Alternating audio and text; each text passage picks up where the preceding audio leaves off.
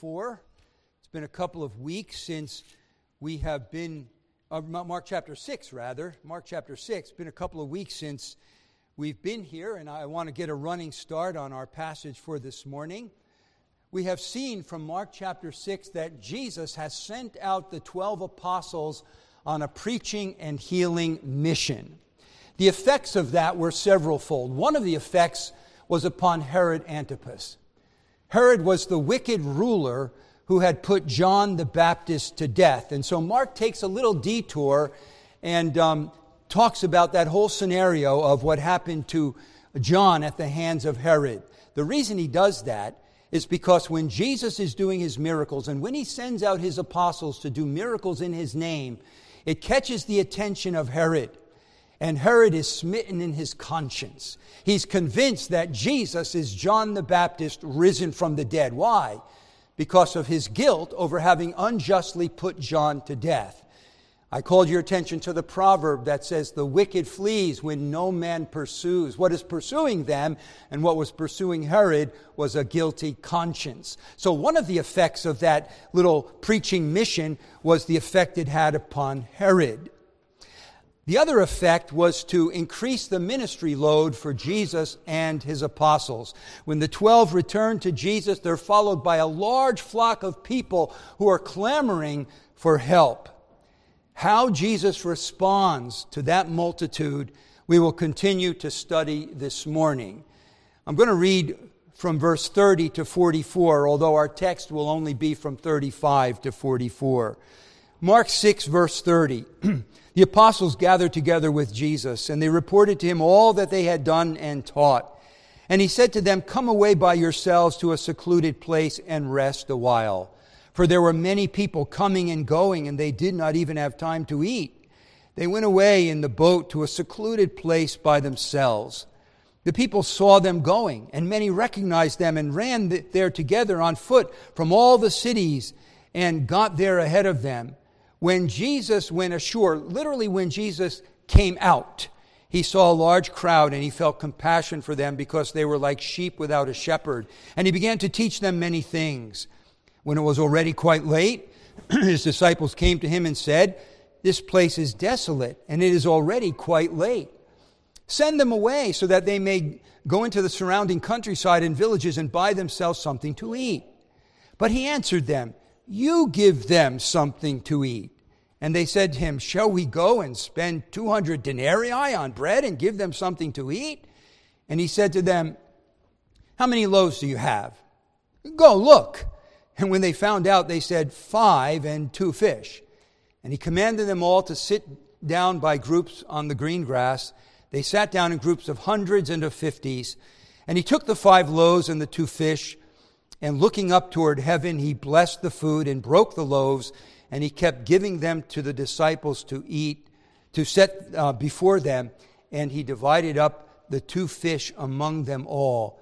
They all ate and were satisfied, and they picked up 12 full baskets of the broken pieces and also of the fish. There were 5,000 men who ate the loaves. Last time, we noticed the apostles' accountability to Christ. Jesus had sent them out on this preaching and healing mission, and they were accountable to report back to him for his review, for his approval, for his perhaps correction, for his guidance, for further instruction, and, and for his encouragement. And I noted that Jesus is still sending out servants, and we are still accountable to him.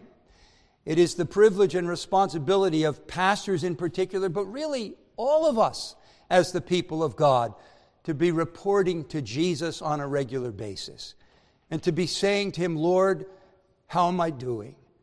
With what are you pleased with me in my life? With what are you displeased? We still have accountability to Jesus. We have accountability in the final day. And the more faithfully we bring our lives under His review now, as I said last time, the better it's likely to go for us in that final day of accounting. So we saw the apostles' accountability to Christ. Then we shifted to see the compassion of Christ. The 12 apostles have come back from this mission trip, and they are no doubt weary. They have expended a lot of energy. The crowd is pressing upon them so that they don't even have time to eat. On top of that, there were the likely fears of what was going to happen to them. They knew what, what had happened to John, and they figured maybe they were next. And Jesus was sensitive to their weariness and maybe to their worries. And he purposed to take them away to a secluded place for rest and refreshment. And I reminded you of the importance in our lives of rest and refreshment. Our lives need to be punctuated with times of rest. We need to be working and then times of leisure and refreshment. Jesus saw the need for that in his disciples. We need to see the need for that in ourselves and in those that whose lives we manage. We also saw his compassion for the crowd. As this crowd came to Jesus and the apostles, and Jesus wanted to take them away, he went off in a boat about four miles in the northern across the northern part of the, the Sea of Galilee to a secluded place. And we're told that many of them went on foot about 10 miles, and some actually got there in advance of Jesus. Now, from the parallel in John, we do learn that they did have a time of seclusion. But when Jesus came out from that time with his disciples, he saw the great crowd that had followed him 10 miles, and he was moved with compassion. He saw them as sheep without a shepherd. They had been under miserable Pharisaic, legalistic leaders. And in his compassion, he taught them. He taught them with the, the food of, of the Word of God, of which he was the embodiment, not with the worthless husks of man made traditions and distortions of the Word of God, which was the steady diet they had under their religious leaders. So we saw the compassion of Christ. But now we turn to Jesus' further dealings with the crowd, which includes this miraculous feeding of 5,000 plus people. I want us to see from verses 35 to 44 three things. The proposed test by our Lord that prompted the miracle, Jesus tests them. The divine power of our Lord that is portrayed by the miracle, and then the abundant provision of our Lord that is pictured in this miracle. First, the proposed test by our Lord that prompted this miracle of the feeding of the 5,000. First, note there was a problem facing Jesus and the apostles. We see it in verses 35 and 36. When it was already quite late, his disciples came to him and said, This place is desolate and it is already quite late Send them away so that they may go into the surrounding countryside and villages and buy themselves something to eat. Jesus had taught them, perhaps late into the evening, and the people, this large crowd, had gone without food. And it was a large crowd. We are told that there were 5,000, and that includes only the men. So you can at least double that 10 to 15,000 people. And that's a large crowd. The average town and village in that day was only made up of two or three thousand people. And so it was a formidable problem. And the disciples felt some responsibility. We've kept these people late as you've been teaching them Jesus, and, and now where are they going to find food? Perhaps there was even a, a little accusation of Jesus, maybe subtly there, accusing him of keeping them so long. And so they, they were facing this problem for which they felt some responsibility to now feed this massive crowd of people. And then we see the test from the Lord in verse 37. They say, Lord, send them away into the villages, the surrounding countryside, so that they can scatter and fend for themselves and find themselves something to eat. Here Jesus gives them a test. But he answered them, You give them to eat. You give them to eat. Now, why would I call that a test? Well, what else can it be, right? I mean, he's asking them to do something that is virtually impossible for them to do, beyond their ability, beyond their resources. But we know it was a test because of what it says in the parallel passage in John. I ask you to turn briefly to John chapter 6 and I note that the, the miracle of the feeding of the 5,000 is the only miracle that is repeated in all four Gospels besides the miracle of the resurrection. And there in John chapter 6, picking up at verse 4, we read Now the Passover, the feast of the Jews, was near. Therefore, Jesus, lifting up his eyes and seeing that a large crowd was coming to him, said to Philip, See, this is the same scenario. But here, Jesus is pictured as saying to Philip, Where are we to buy bread so that these may eat? Now, notice, this he was saying to test him, for he himself knew what he was intending to do. Philip answered him, 200 denarii worth of bread is not sufficient for them, for everyone to receive a little. Now, how do we reconcile these two accounts? On the surface, they may seem contradictory. In John, he's speaking to Philip. In Mark, here, he's speaking to all the disciples. Well, it's easy to put together. Very likely earlier in the day, Jesus had said to Philip, he had put this challenge to him How are we going to feed these people?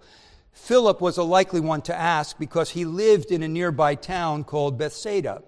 Philip, no doubt, had brought that problem to the disciples and they had discussed it among themselves. So they were of one mind in terms of how to solve this problem. But you see that Jesus was testing them. He was testing Philip when he said, Give them something to eat. He said this to test him. And here he's testing the whole band of apostles. So the Lord is testing them. Then consider the befuddled response of the apostles, verses 36 and 37. What was their solution? Verse 36 Lord, send them away so that they may go into the surrounding countryside and villages and buy themselves something to eat. But he answered them, You give them to eat. And they said to him, Shall we go and spend 200 denarii on bread and give them something to eat? So the disciples, the only solution they can think of is, is to send these people out and, and they could fend for themselves. Otherwise, 200 denarii would not be enough to feed these people. A denarius was a day's wage, so 200 denarii would be roughly two thirds of a year's wages. That would not be enough to feed this vast multitude.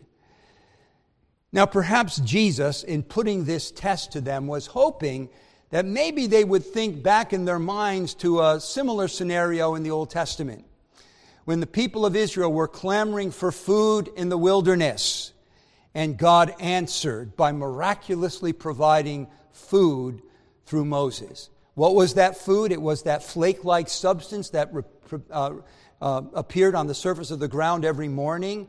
It's called manna. Do you know what Hebrew, uh, what manna means in, in Hebrew? It means what is it? Because that was their question. What is it? But it was like a coriander seed. It was sweet, bread like, and it nourished them. And God supernaturally provided that manna. Perhaps Jesus was hoping they would cast their minds backward and remember when God supernaturally provided manna in the wilderness. But that's not where their minds turn they're wrestling with much frustration as to how they are going to provide the food. And Jesus wants them to wrestle with the question, with the, the, the, the, challenge.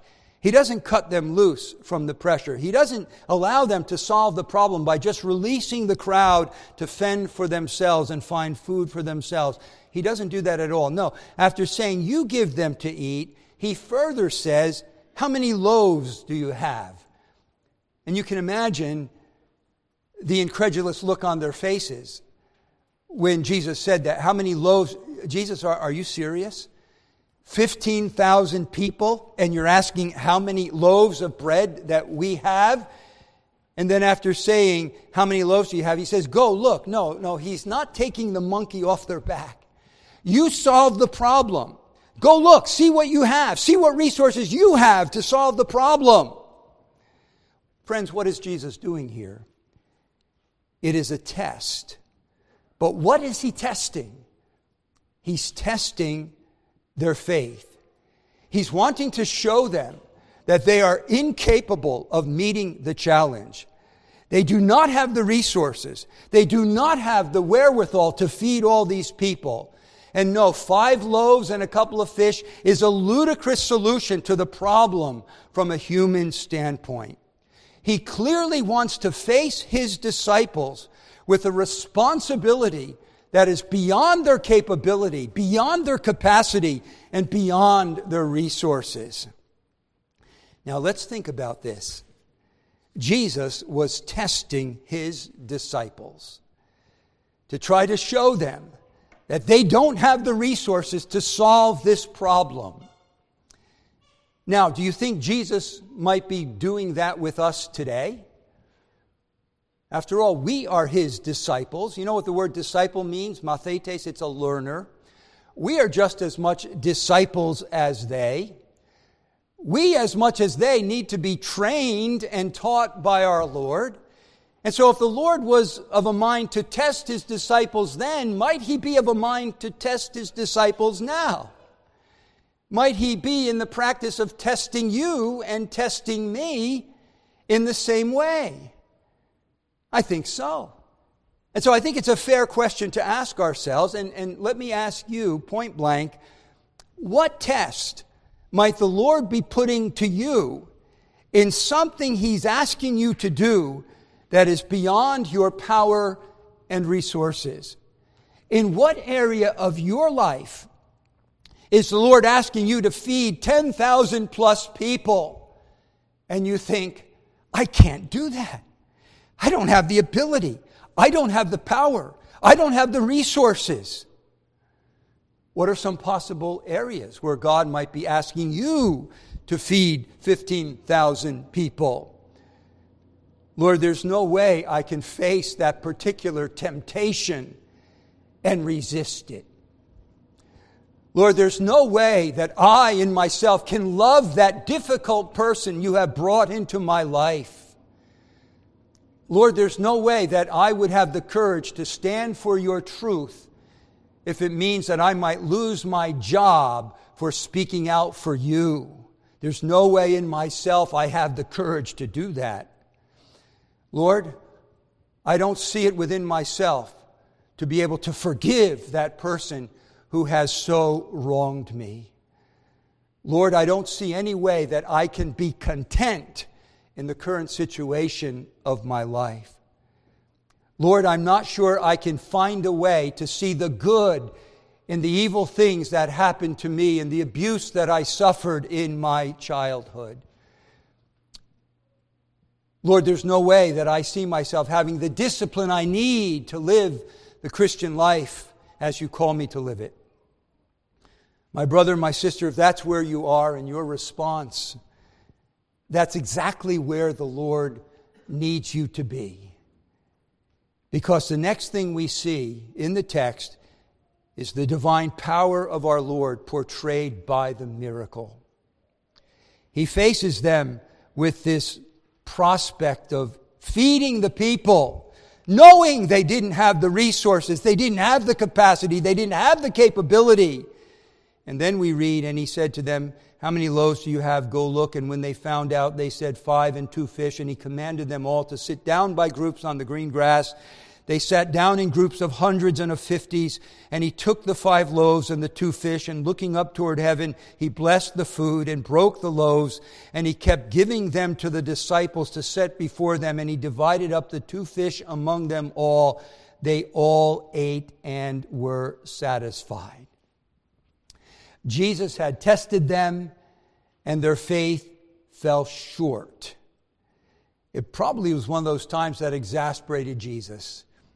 At another point, Jesus would say to Philip, recorded in John 14 9, Have I been so long with you, and yet you have not come to know me, Philip? He who has seen me has seen the Father. How can you say, Show us the Father? The disciples sometimes exasperated Jesus by their lack of faith, and I think we do as well. So Jesus puts into action the plan that he had all along. Remember, John 6 6 says, when he challenged Philip to feed the multitude, this he was saying to test him, for he himself knew what he was intending to do. He was intending to do a miracle. First, there's the preparation for the miracle. He gathers the materials for his miracle. Literally, these five loaves of bread, literally in the Greek, breads, flat cakes of bread, and small fish dried or roasted. He organizes the crowd into groups of 50s and hundreds. Why did he do that? Probably for the sake of organization, probably to prevent uh, a tumult and prevent greedy and rude people from pushing out the weak and easier to distribute if they're in organized groups. He blesses the bread. Deuteronomy 8:10 seems to be the basis for this.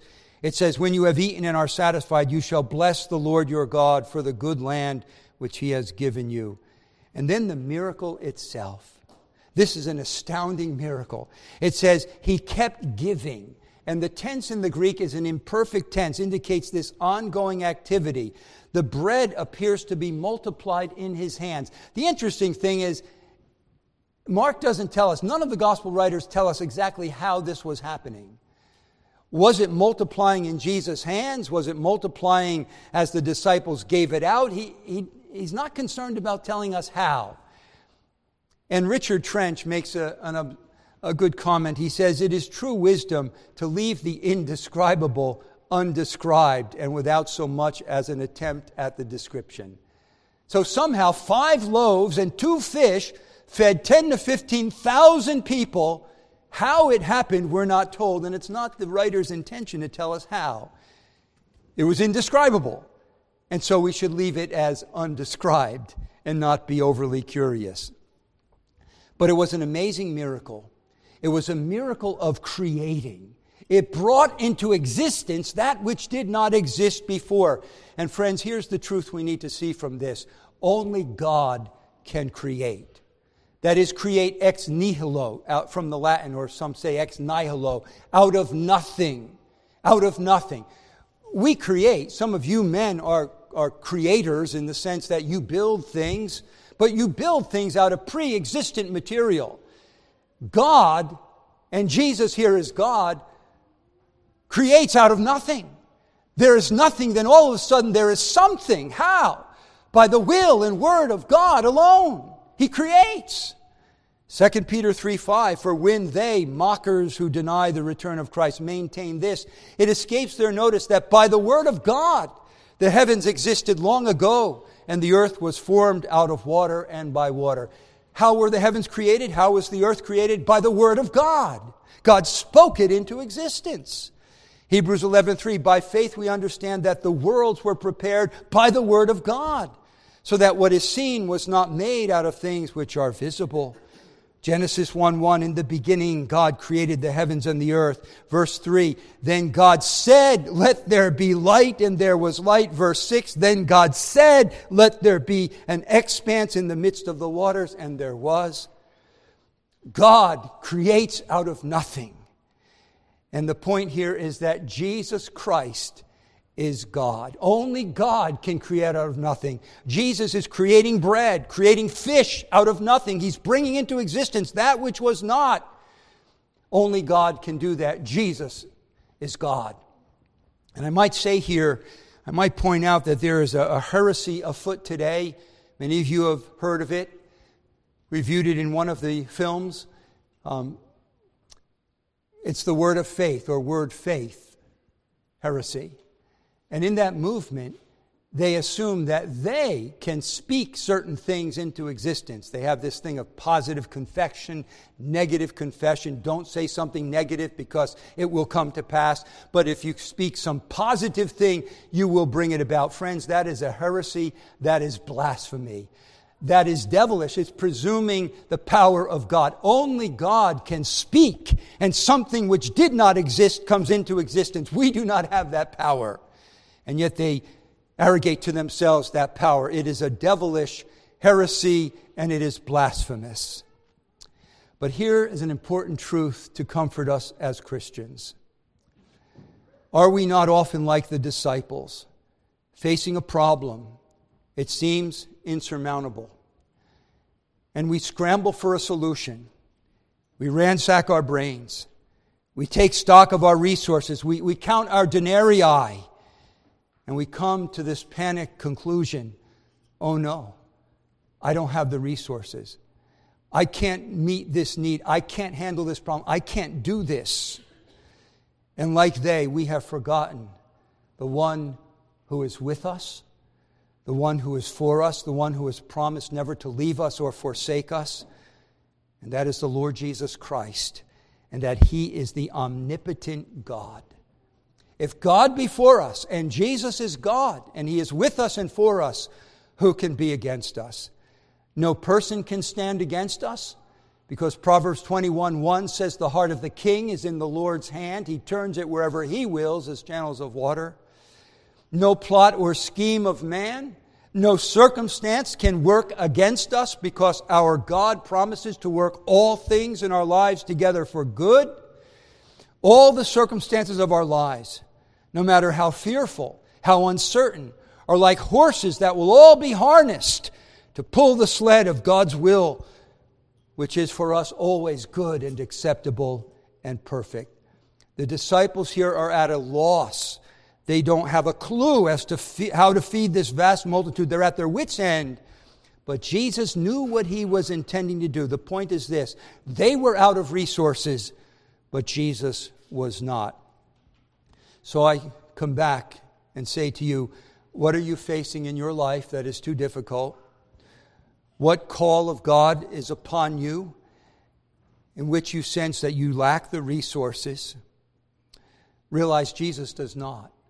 And you need to look to Him, ask Him to, to meet the need, seek Him, wait on Him, tap into His infinite store of resources, and His wisdom and His power will give you what you need. That's the lesson of this passage. Your Jesus is God. He has divine power. He's with you, He's for you, and you need to ask, seek, and knock. James says, We do not have because we do not ask. Whatever you need, whatever you are lacking, wherever you are feeling your impotence and lack of power, ask, and it will be supplied to you. But finally, we want to see the abundant provision of our Lord depicted by the miracle. The abundant provision of our Lord depicted by the miracle. You see, all the miracles of Jesus picture something about him and his salvation, and, and this one is especially rich in its imagery. First of all, the miracle points to Christ as the all sufficient shepherd. Remember, this crowd is like sheep without a shepherd. Last time we looked at Ezekiel 34 where God indicts the shepherds of Israel because they were abusing the sheep, they were neglecting the sheep, they were feeding themselves and not the sheep, they were not protecting the sheep, they were not nourishing the sheep. And God says, I'm going to be a shepherd. And He promises to be a shepherd as the son of David. And that's a, a prophecy of the Lord Jesus who comes as the good shepherd. In that previous scenario, we saw that Jesus, as the Good Shepherd, sees them spiritually hungry and he feeds them with the, the food of, of God's Word. Here, we see a people that are physically hungry and we see Jesus as the Good Shepherd feeding them. Verse 39 notes that he makes them lie down on green grass. Now, that's there for a purpose. Why green grass? The commentators ask, is this just an, an aesthetic highlight? As one commentator says, a brightly colored clothing, a blue sky, a sparkling sea, and green grass? Or was it intended to be a veiled reference to Psalm 23? He makes me lie down in green pastures, the shepherd psalm, indicating that Jesus is feeding them on green grass because Jesus is the shepherd of that psalm. He is the truly good shepherd. So long as Jesus is our shepherd, we will not want for any good thing. He will feed us with His word. And as long as we seek first His kingdom and His righteousness, He says, don't worry about what you will eat or what you will drink. Seek first His kingdom and righteousness, and all these things will be added to you. So the miracle points to Jesus as the all sufficient shepherd. This miracle points to Christ as the all sufficient bread of life. Jesus is both the shepherd and bread that feeds his people. Turn back over to John 6, the parallel passage. Soon after John records the miracle of the feeding of the 5,000, we have this lengthy section in which Jesus talks about himself as the bread of life. In verse 27, he ends up reproving this crowd he says, Do not work for the food which perishes, but for the food which endures to eternal life, which the Son of Man will give you. For on him the Father God has set his seal. It turns out this crowd was only interested in physical bread. Jesus goes on to say, beginning at verse 31 of John 6, Our fathers ate the manna in the wilderness. As it is written, He gave them bread out of heaven to eat. Jesus then said to them, Truly, truly, I say to you, it is not Moses who has given you the bread out of heaven, but it is my Father who gives you the true bread out of heaven. For the bread of God is that which comes down out of heaven and gives life to the world. Then they said to him, Lord, always give us this bread. And they were thinking of physical bread. Jesus said to them, I am the bread of life. He who comes to me will not hunger. He who believes in me will never thirst. And then in verse 48, continuing in this dialogue, I am the bread of life. Your fathers ate the manna in the wilderness and they died. This is the bread which comes down out of heaven so that one may eat of it and not die. I am the living bread that came down out of heaven. If anyone eats of this bread, he will live forever. And the bread also which I will give for the life of the world is my flesh. The feeding of the 5,000 was a picture of Jesus as the bread of life, the one who gives life to our souls and the one who gives us eternal life. It points to Christ as the all sufficient bread of life. But the final thing I want us to see is the miracle points to the full satisfaction that is in Christ. It is not by accident that Mark ends the scene of the feeding of the 5,000 with these words They all ate and were satisfied. And they picked up 12 full baskets of the broken pieces and also of the fish. And there were 5,000 men who ate the loaves. Not for no reason does he say they were all satisfied. Their tummies were full. They didn't just get a, a little sampling, they were fully satisfied in their bellies from five fish and five loaves and two fish. And the proof of that is that they had 12 full baskets of the broken pieces left over.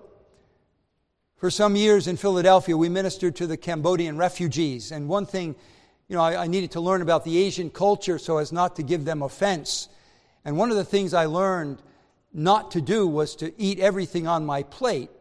Because if I ate everything on my plate, that would tell the host or the hostess that I was still hungry.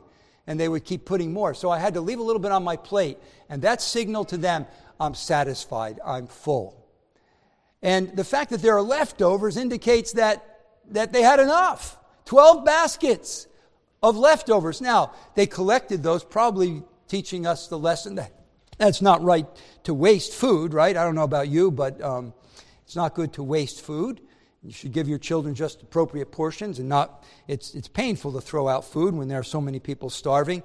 So it teaches us um, not to waste food, but it teaches us more significantly that they were fully satisfied because there was some left over. What does that point to?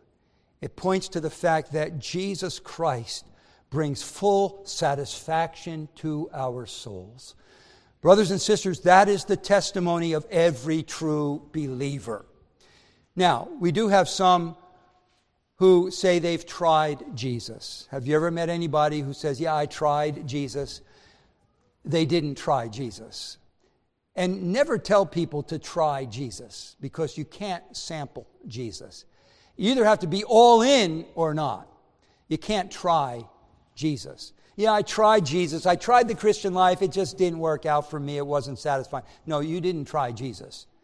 Because if you really tried Jesus, you would be fully satisfied in the life that he gives. And in our closing moments, I, don't, I want us to think about the abundant, overflowing, 12 baskets left over life that the Good Shepherd, Jesus Christ, gives to all of us as his children. In him, you have soul satisfying answers to the great questions of life. Don't you puzzle as to why more people don't seriously ask these questions? Like, why am I here? why does anything exist? What is a human being? What happens when I die, when I breathe my last? What, what happens? These great questions about life and death and eternity. Aren't you stunned by the fact that more people don't ask those questions? Well, by the grace of God, you were made to ask those questions, and those questions were made to trouble you. And by the grace of God, you were given soul satisfying answers to those questions, weren't you? If you're Christian, your search has ended. You're not looking for answers in any other religion. You have soul satisfying answers to the great questions of life. Why am I here? What's my purpose? And what happens to me after I die? God, through His Word and through His Spirit, has given us soul satisfying answers to those questions. And then when it comes to those unanswerable questions, like how in the world do we reconcile God's absolute sovereignty and man's full responsibility? Your finite mind hits the wall trying to figure that out. You cannot reconcile sovereignty and responsibility, can you? Eternity, infinity, endless space, endless time. Our finite, puny minds cannot wrap around those concepts.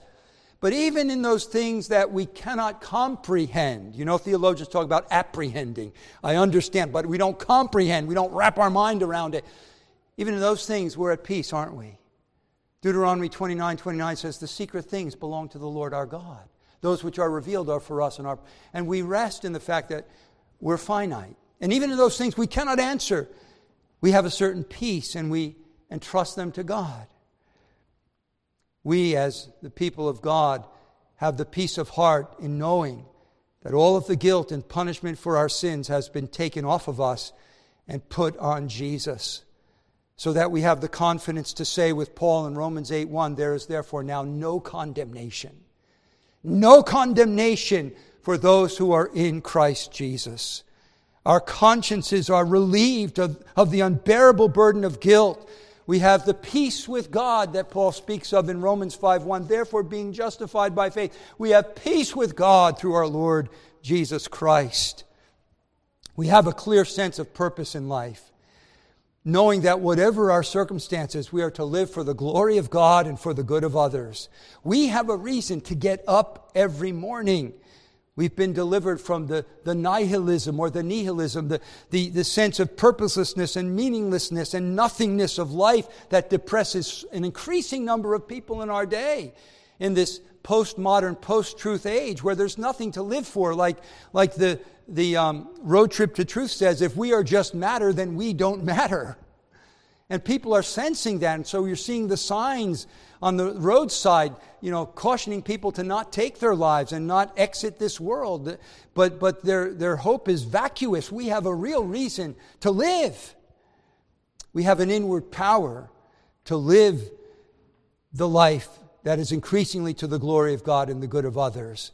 We have the capacity to love God and love our neighbor because we have the powerful Holy Spirit living within us who empowers us to live that life, convicts us of sin.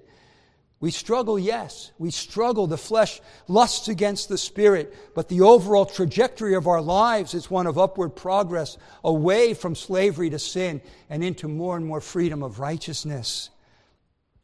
We're able to cope with and survive the dark and sad providences of our lives because we have this monumental promise of Romans 8:23 that all things even the most painful losses of life. All things are working together for good to those who love God and are the called according to his purpose. And in the context you know that that the the uh, the good in view is conformity to Christ. And although we do want to live happy lives comfortable lives even more deeply, we want to be like Christ. We want to be conformed to Christ. And so we know that every circumstance, the happy ones and the sad ones, will make us more like Christ. And we've been given that desire to be more like Christ and be conformed to his image. We have the assurance that no one else in the world has that all is well with our souls eternally, and that the barrier that has kept us from God, the barrier of sin, has been forever removed. You see, between us and God, there's either two things standing between us and God. Either your sin stands between you and God, or Christ stands between you and God. If your sin stands between you and God, you can't come to God because your sin will keep you from God. But if Jesus Christ is between you and God, then Jesus is our mediator who takes away our sin and brings us to God now and in the life to come another aspect of the abundant life that Jesus gives, symbolized by, by the abundant feeding of the 5,000 and 12 baskets left over. Another aspect is the privilege and joy of true and deep friendships on earth with the people of God. Do you treasure that? I know the people of God can hurt us and sometimes wound us. But overall, don't you prefer fellowship with the people of God to everyone else? David said, They are the excellent ones of the earth in whom is all my delight. I don't know about you, but I, I enjoy your friendship. I enjoy your fellowship.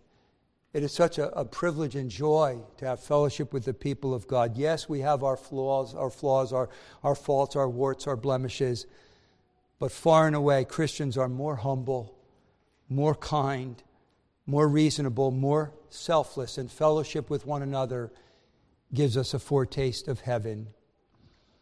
And something else that helps me, an aspect of this abundant life, and I'm in all likelihood closer to the end of my life than many of you, all things being equal. And I think of eternity a lot, and I think of passing from this world. Do you know what helps me to prepare to take my last breath? I think of this. I look at my life and I say, what makes my life sweet? What makes my life good? It's only Jesus Christ. If I have a good and fulfilling marriage, it's because the grace of Jesus is in my heart and my wife's heart, enabling us to change and grow out of our sin and to love each other.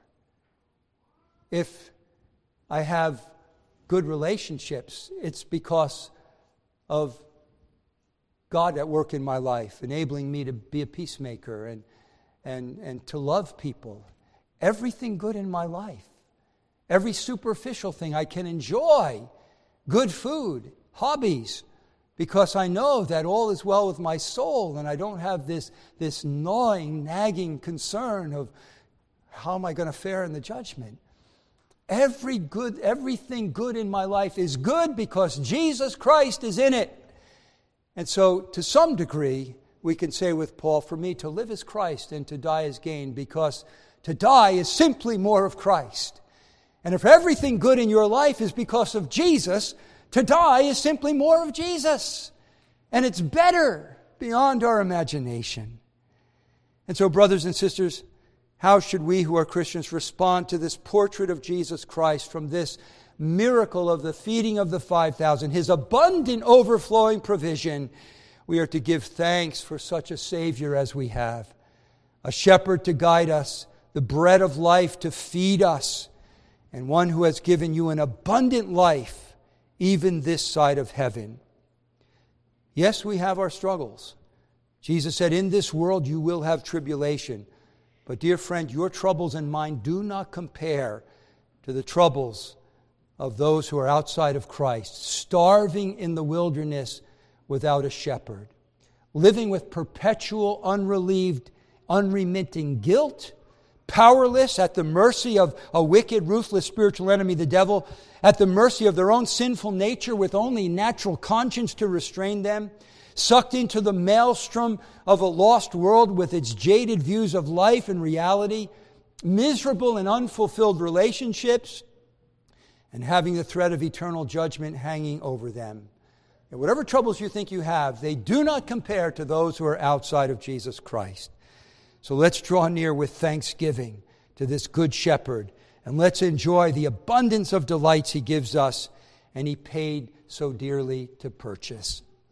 But if you are not a believer in Jesus, let me just say as a final word that you need this good shepherd because you are lost, you are wandering, and you are starving for truth.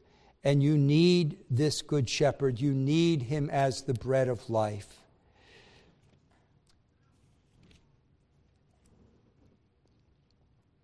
Do not be like those in John 6 66, who, after hearing about Jesus as the bread of life, it says, and as a result of this, many of his disciples withdrew and were not walking with him anymore. Don't be like them, but rather be like Peter.